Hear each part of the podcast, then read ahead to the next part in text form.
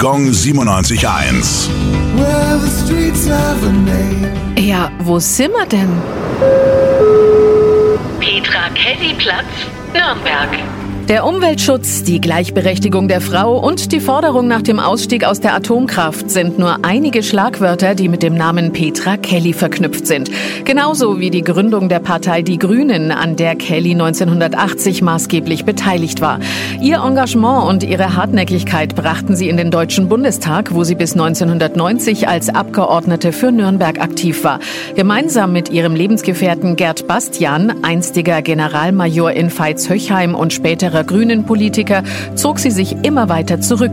Für ihre Ideale kämpfte sie trotz schwindenden Einflusses in ihrer Partei weiter. Mit nur 44 Jahren endete ihr Leben auf tragische Weise. Im Oktober 1992 wurden die Leichen Kellys und Bastians in der gemeinsamen Wohnung gefunden. Allem Anschein nach tötete Bastian erst seine Lebensgefährtin und anschließend sich selbst. Gong 97.1.